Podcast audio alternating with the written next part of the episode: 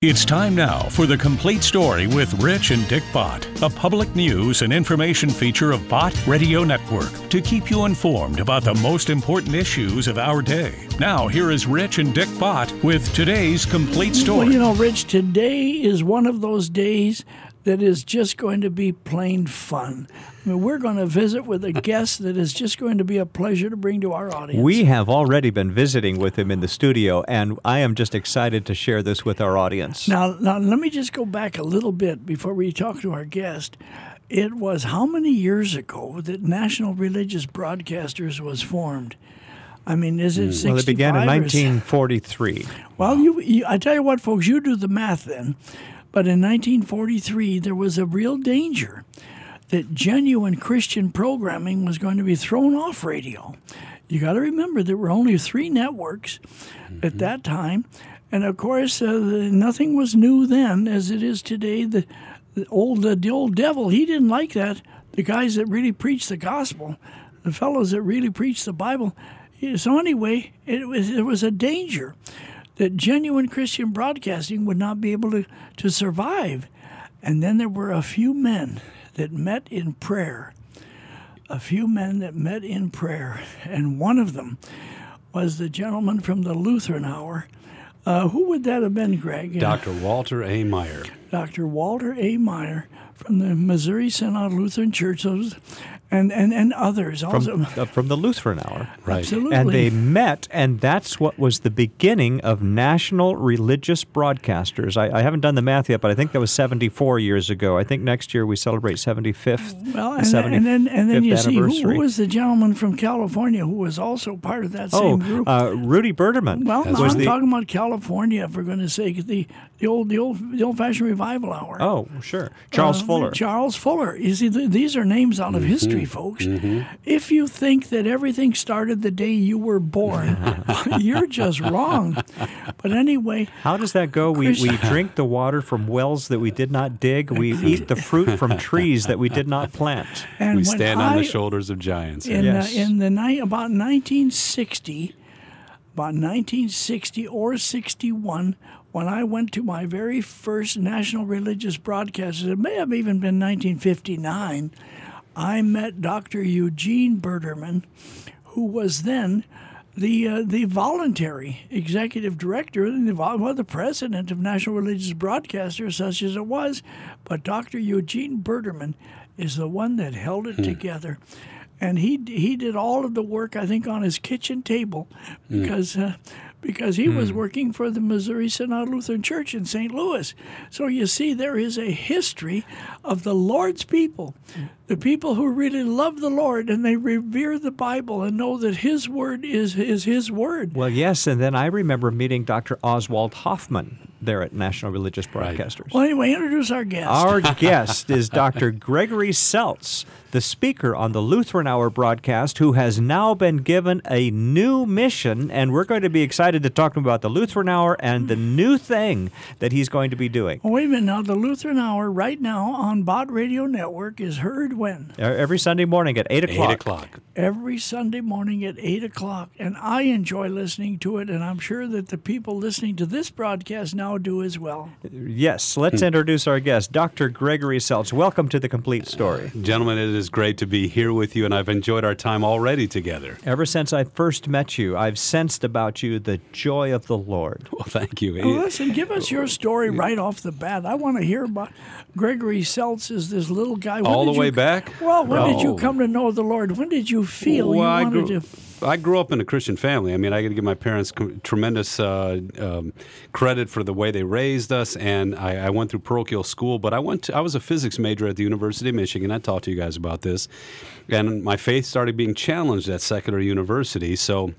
Uh, I started to kind of investigate some of these things. There was a near, nearby college called Concordia Ann Arbor, and I studied there at night while I studied at Michigan during the day. And finally, someone said, "We think you should be a pastor."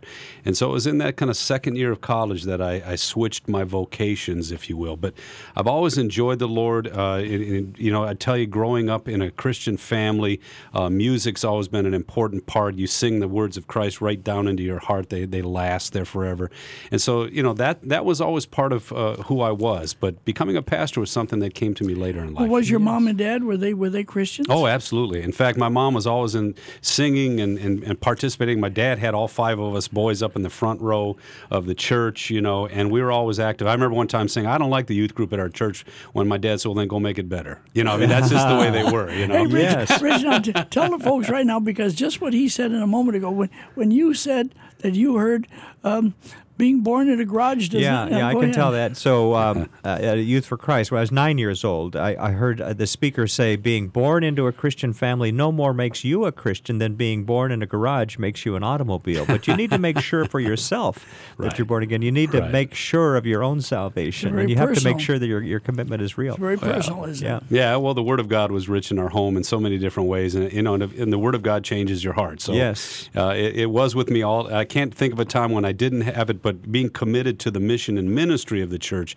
was something that started to happen later when I saw the challenges that were laid I against us. I think you're talking about parenting. I think you're talking about home. I think you're That's talking about important. what a child Teach them in the way of the Lord. Yes, Mm-hmm. amen. Line upon line, precept upon precept. So, when you felt the call of God in your life to go into the ministry, to be, I mean, go in, we're all supposed to be in full time Christian service. Correct. But in, in vocational service, Right. um, you began, you were telling me, uh, urban ministry and inner city work. Tell us about that. Well, it's because I grew up in, in Detroit, and, and I, I've always been a part of uh, urban urban settings are, are normal to me. Okay, so that that's where that comes from. I have a love for the city, and I just remember telling my father, I said, ah, "Dad, I don't think I'm going to be." You know, I was in a, an advanced medical program. I said, "Dad, I don't think I'm going to do that. I'm going to be a pastor." I thought he was going to be mad at me. Martin Luther had the same issue one time. He told his dad, "I'm not going to be a lawyer. I think I'm going to be a pastor." And his dad didn't like it, but my dad said, "Hey, that's great." My mom and dad said, "Great." But I also had a, a love for the city. I just I, I love the urban environment. Later on, I would be in urban ministry all my life until the Lutheran hour. All right, now wait a minute, because when you say urban, are you talking about you are very, very immersed in interracial? Yeah, uh, that was normal, multicultural, I have a passion for that. I think our audience already knows that. Right. I have a passion for the brothers and sisters in Christ, regardless of what their skin tone, color is. That doesn't matter. Ken Ham said, "One race, one blood." Right. And uh, so That's it's right. wonderful. That's why he However, said when- That's what the scripture Multicultural, teaches. yeah. Yeah, I mean, uh, we're not the. I always tell people it's the Darwinists who got to explain racism, That's right. uh, not us. That's exactly right. So, Well, yeah, go ahead. so you- you're working in. Um, in New inter- York City, Los Angeles, yeah. Wonderful. Then you were called to be the speaker on the Lutheran Hour. Correct. Tell, And- tell us about that call. Well, I mean, because in the Lutheran Hour in, in our church, uh, that is, I don't know that there's a higher calling for a pastor in our church, but I kind of thought at first it was a temptation. I have to be honest with you. Um, people don't know this, but I at first didn't accept the call because I, I was doing urban ministry and, and no one cared about that. I was an you know unknown quantity, and I thought, well, I'll be lifted up as Lutheran Hour speaker. Maybe it's a temptation. Maybe God is saying, let somebody else be lifted up, and you keep your nose to the grindstone. But of course, I accepted the call. It's the greatest honor in our church, and you're preaching the gospel to over a million folks a week. I mean, that's an incredible burden, but what a joy it was. Let me take a detour here. Somewhere along the line, you met this wonderful lady that became your wife. and I, I met her when I was over in St. Louis Isn't for that something? anniversary event. Yes, she is wonderful. Tell our listeners well, about your wife. Yvette, I tell you what, she's the she's the actually the, the greatest evangelist in our family. Uh, she has just this way about her. And urban ministry, you're confronted by multiple cultures, multiple challenges, and yet she's a person who seemed to be able to handle and balance. And she she befriended people from all walks of life, all cultures, and she it, she does it naturally. I don't know. God gave her a gift, um, but on top of that, she's been a great helpmate and a great support on the front lines of ministry. Where did she grow up? San Antonio, Texas. Oh, for goodness sakes. Her, you'll, you'll get a kick out of this. Her grandfather, uh, C.V. Uranga, uh, hit the beaches in Normandy, and when Reagan went over there uh, a few years back, uh, he was standing at his side. No kidding. Yeah. Well, that is wonderful. So, so you're the, the speaker on the Lutheran Hour, Yes. and you're you're following in the in the footsteps of Walter A. Maier and Oswald Hoffmann and these other great speakers of the Lutheran Hour. Yes. But now I understand there's a transition. Tell us about Well, wait what's a minute, wait a minute. I want to circle back for just a minute because I have been so impressed with the scripture, Mark, the 12th chapter, the 30th and the 31st verse, where they ask the Lord, you know, what is really important? What is really important? And the Lord said, Well, love the Lord your God with all your heart and with all of your soul and with all of your mind and with all of your strength.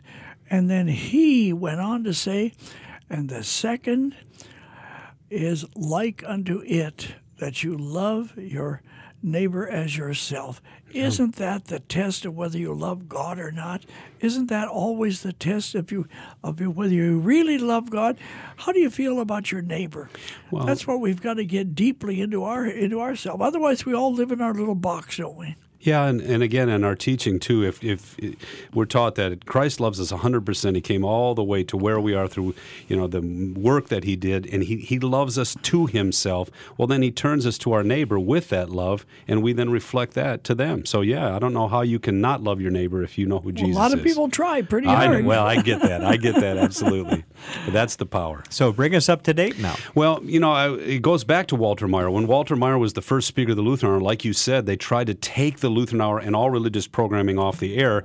And one of the things he did is he used Jeffersonian freedom principles and then the NRB to actually fight for that public space to keep preaching the gospel. Right. Well, what he could do ad hoc, we now have to do full time, as you know, because the government's impinging more and more on that space. So the Lutheran Church is, is now sending me to D.C., and we're going to start this. It's called the Lutheran Center for Religious Liberty, and we're going to join the fight. And we're going to join the fight. What we're saying is we we uh, have every right to fight for the public space to be the church for others. Yes. and that's what we're that's what we're going to be. Well, about. that's about the free exercise of religion. Yes, isn't it? exactly. It's a First Amendment. It, it- people forget it. It's freedom of speech and freedom of religion. And the founding fathers understood that it was religiously free people who would make a better society. So we're going to fight for that, and we're going to put our temporal liberties to work to proclaim the eternal liberties of Jesus. This is a good place to reflect back now, 500 years. We Yes. have just uh, Sunday or two ago celebrated Reformation Sunday, uh, October 31st, which is the date that Martin Luther nailed the 95 Theses to the Wittenberg door. Right. Tell us about that Well, I tell you what, Yeah, I it want him. upset I a lot want of him also, because people are devoid of history knowledge. People are devoid of, of, of of our history. My word, I mean, it's just the truth. But I want you to set the stage for what was happening 500 years ago when the Reformation took place. What was happening? What well, was, I mean, there was a corrupting influence that had even uh, corrupted the church to the point where the gospel of Jesus Christ was lost. I mean, it truly was. And people, uh, we, we tend to make religion out of the gospel. It's actually the gospel is a proclamation of freedom that comes because of the work of Jesus Christ on your behalf. It's a pure gift. like Dr. Well, Lutzer's book, Erwin Lutzer wrote the book Rescuing the Gospel. Yeah. But the gospel had really been lost. Well, and the gospel had been lost, and in a lot of ways, the gospel rescued Luther. And Luther then, when he rediscovers it, says, Wow, this is what the church really has always taught. Well, how did we get off on this? But he didn't realize that they had created this whole system of indulgences, this buying forgiveness, as if we could buy God off. Uh, that that there was a whole system of governmental system, a religious system that was built on that. And so when Luther talks about the free gift of God's grace in Jesus Christ, he upset a whole lot of apple now, carts. then, how important was it that the Bible was then available to everyone? Well, See? yeah, it, it, it is, and I mean the the printing press obviously made a huge difference because uh, I I've heard this. Luther wrote a tremendous amount of things. I think twenty five percent of what was written at the time was Luther himself. But again, that idea of getting the word out so average people could read it. You know, people don't understand this universal education today that everyone should read. That that wasn't true back then. Luther was one of these guys who said, "Yeah, everyone should read because everyone should know the gospel themselves in their own language." You know, so these ideas of your liberty today, education for all, all these things were rooted in Luther saying because God loves you in Jesus Christ. So it was a very powerful thing, and it was unleashed on the culture now, of the day. Now, tell it. The, is, are there five solas? How many solas are there? well, it it goes back to sola scriptura. I mean, you know, Now, the wait a minute scripture alone. Fred. I'm, I'm just this old guy here, so you have to explain what do you mean by solas? We'll- we'll- only. We'll- we'll Scripture alone. Oh, go ahead. Yeah, go. No, explain. Well, explain what that means. Scripture. I mean, again, you know, what Luther was discovering was that that the church had had gotten uh, off base on on some things, and the, the the Scripture is what holds us accountable. The Scripture builds the church. The church doesn't build the Scripture, and that that that goes back a thousand years. The Catholic Church felt that they were protecting the Scripture, and Luther said, no, the Scripture protects you. And so, again, going back to that original understanding of the power of the Scripture and what it can do in our lives. So the, Scripture scriptures alone, are, are final authority. final authority in all things and, matter and of sola faith. means alone or mm. or only. Yeah, and this is what gets Lutherans into trouble today because that word alone sounds divisive, but it isn't. Because he, Christ did, so the scripture alone, Christ alone, grace alone, faith alone in Christ alone. So those, that, that sounds narrow, but really it's Christ alone for all. Mm-hmm. And so we call it the scandal of particularity in theology that Christ is the only Savior and the scripture is the only ro- resource, fellas, but it's for is it? everybody. So it's Well, a narrow it? road, but it's available To who- everybody. to Well, whosoever yeah, will. to everybody. Now you're hitting it there. Where is that scripture that says narrow is the way? Well, right. See, uh, and then uh, wide you see is, is to is- destruction. Sure, absolutely. One door and only one, and yet its sides are two. Jesus said, "I am the way, the truth, Right. and the life. No one comes sing to he took his but chorus? me." Did you ever sing that little chorus when you were a kid, Sunday school? What's that? One door and only one, and yet its sides are two. I'm on the inside, and which side are you? Well, heard again, the whole point is is that you know it, but it's open to all. You know, Christ, Christ is bringing that open door, but it's only through Him. And Yes. this is what Luther rediscovers that it's for everyone, but in Christ Well, when as he did, nailed these theses on the wall, uh, he was wanting to open up a conversation. That's about, all he was trying this. to do. He was a good pastor. He was watching people. They thought they had a get out of jail free card, and so they were going to they'd buy these indulgences and they go about sinning.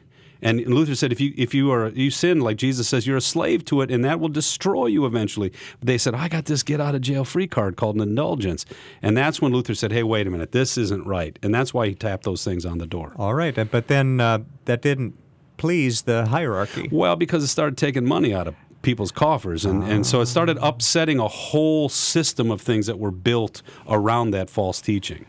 Yeah. And so when Luther brings this, uh, it, it, it literally is the good news of the gospel. It transforms his life. It transforms how he sees life, how he loves neighbor, all these things, because it transformed how he saw God. There, there came a time when he said, "Here I stand. Here I stand. I can do no other." And I'm going to tell you, uh, that was a great quote. Uh, Luther was right before that. He said, he, he suddenly realizes he has the support of the princes. He actually has some political power if he wanted it.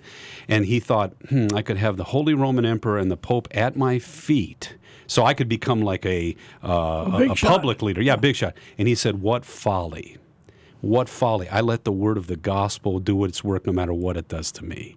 And so he was more concerned about people hearing the grace of God in Jesus Christ no matter what. So he didn't even lead an insurrection. Even then, when he said, Here I stand, he was standing on that message for others. Oh, So- man. so Rich, is- Rich, I can almost hear the people turning their radios up right now. You better reintroduce our guest. This is so good. Our guest is Dr. Greg Seltz, the speaker on the Lutheran Hour broadcast, who is now the executive director of the Lutheran Center for Religious Liberty in Washington, yes, D.C. indeed. Thank you. So, Dr. Seltz, has human nature changed any over the past 500 years, or are we still still subject to the same propensity to sin? Yeah, I think we're in the same problem. In fact, someone said to me the other day, Luther's questions aren't being asked today. You know, that people back then were worried about how do I get an angry God off my back? How do I deal with an angry God because of my sin?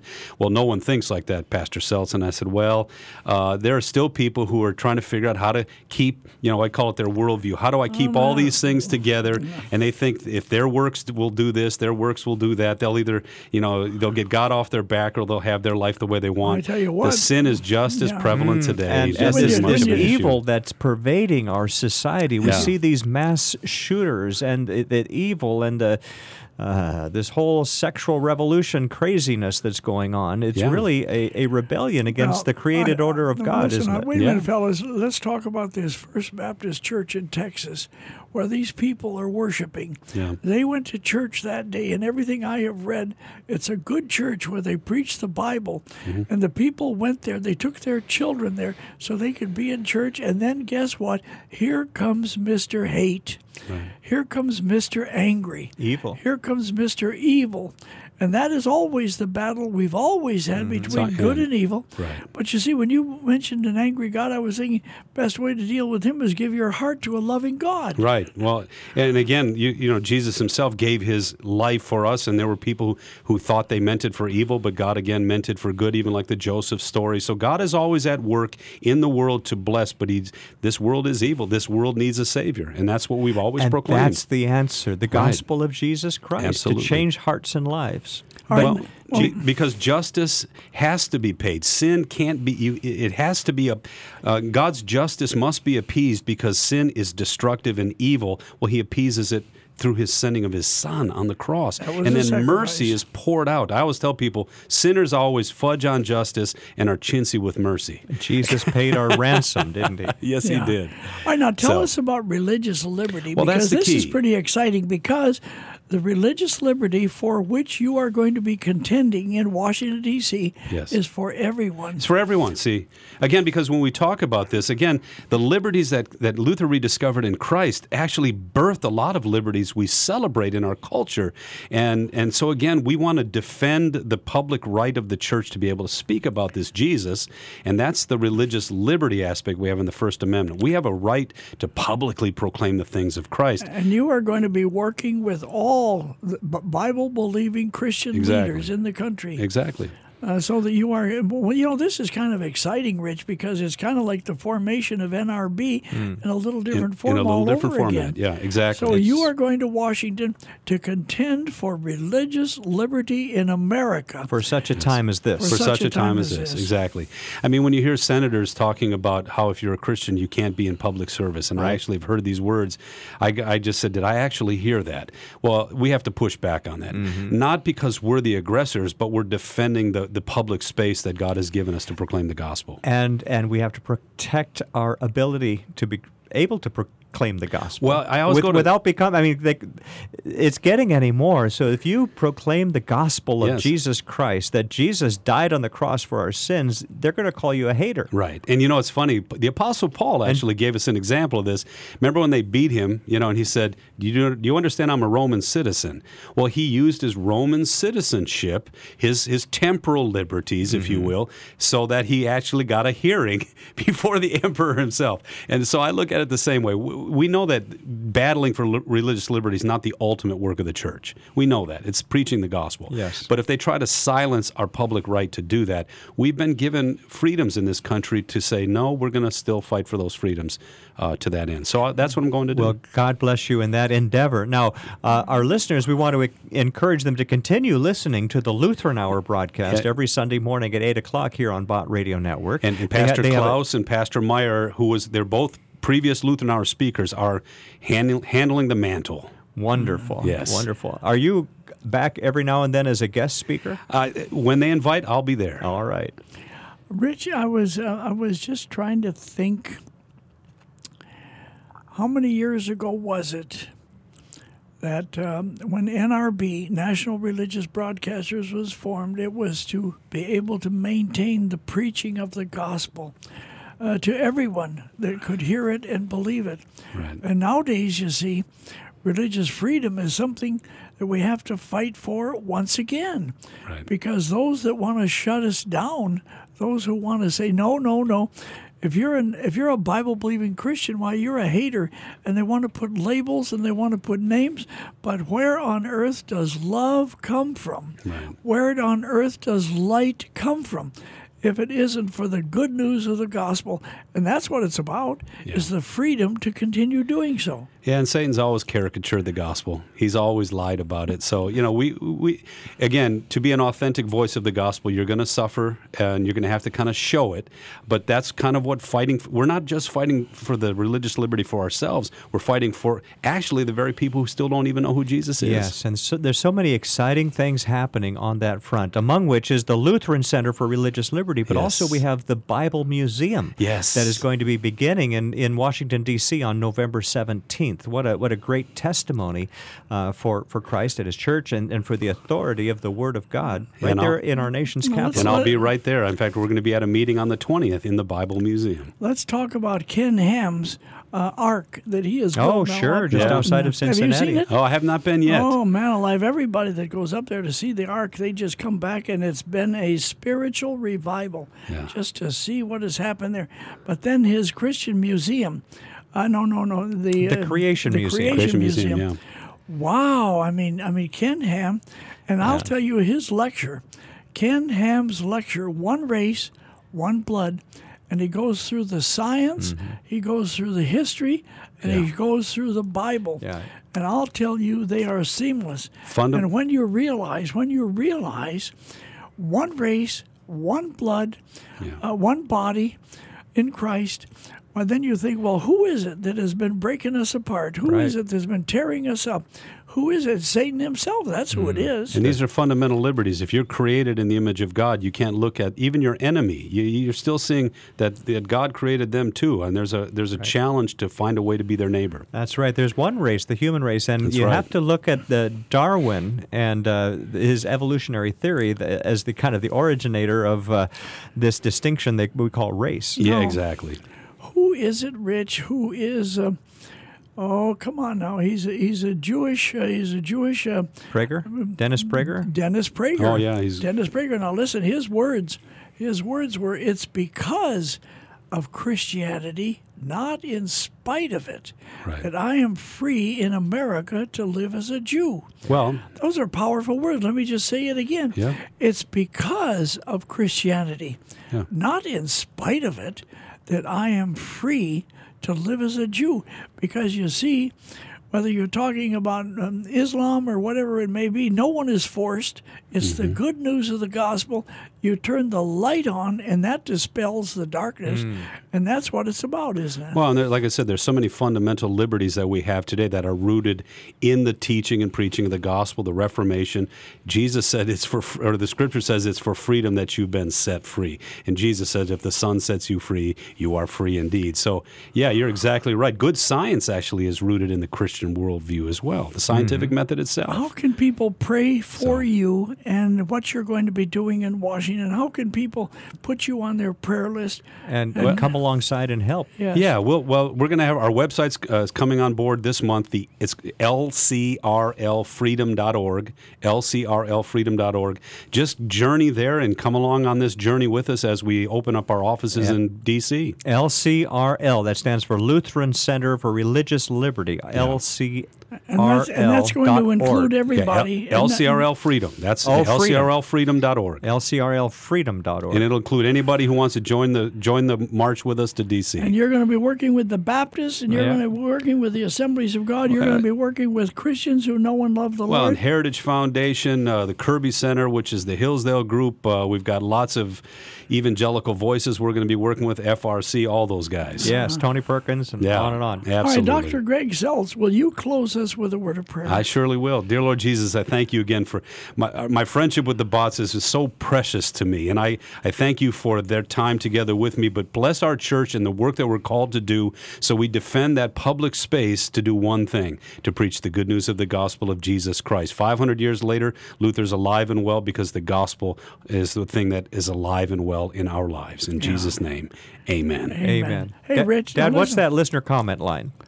Oh, yeah, what is 1 it? 800 345 2621. All right, give it again now. 1 800 345 2621. And we want to hear from you, and we want to hear from you, and we want to hear from, by the way, you over there, wherever you're listening to us now, all the way from Wyoming up through Indiana, out uh, in California, for goodness sakes, we want to hear from you what you like, what you don't like, because that's what this program is about. and about. I did the math. NRB was formed in 1943. That's 74 years ago. Next year, 2018, it will be celebrating its 75th anniversary. This is Dick Bott with Rich, and uh, uh, on, with this chapter, The Complete Story, as a public service, by the way, and I'll see you later.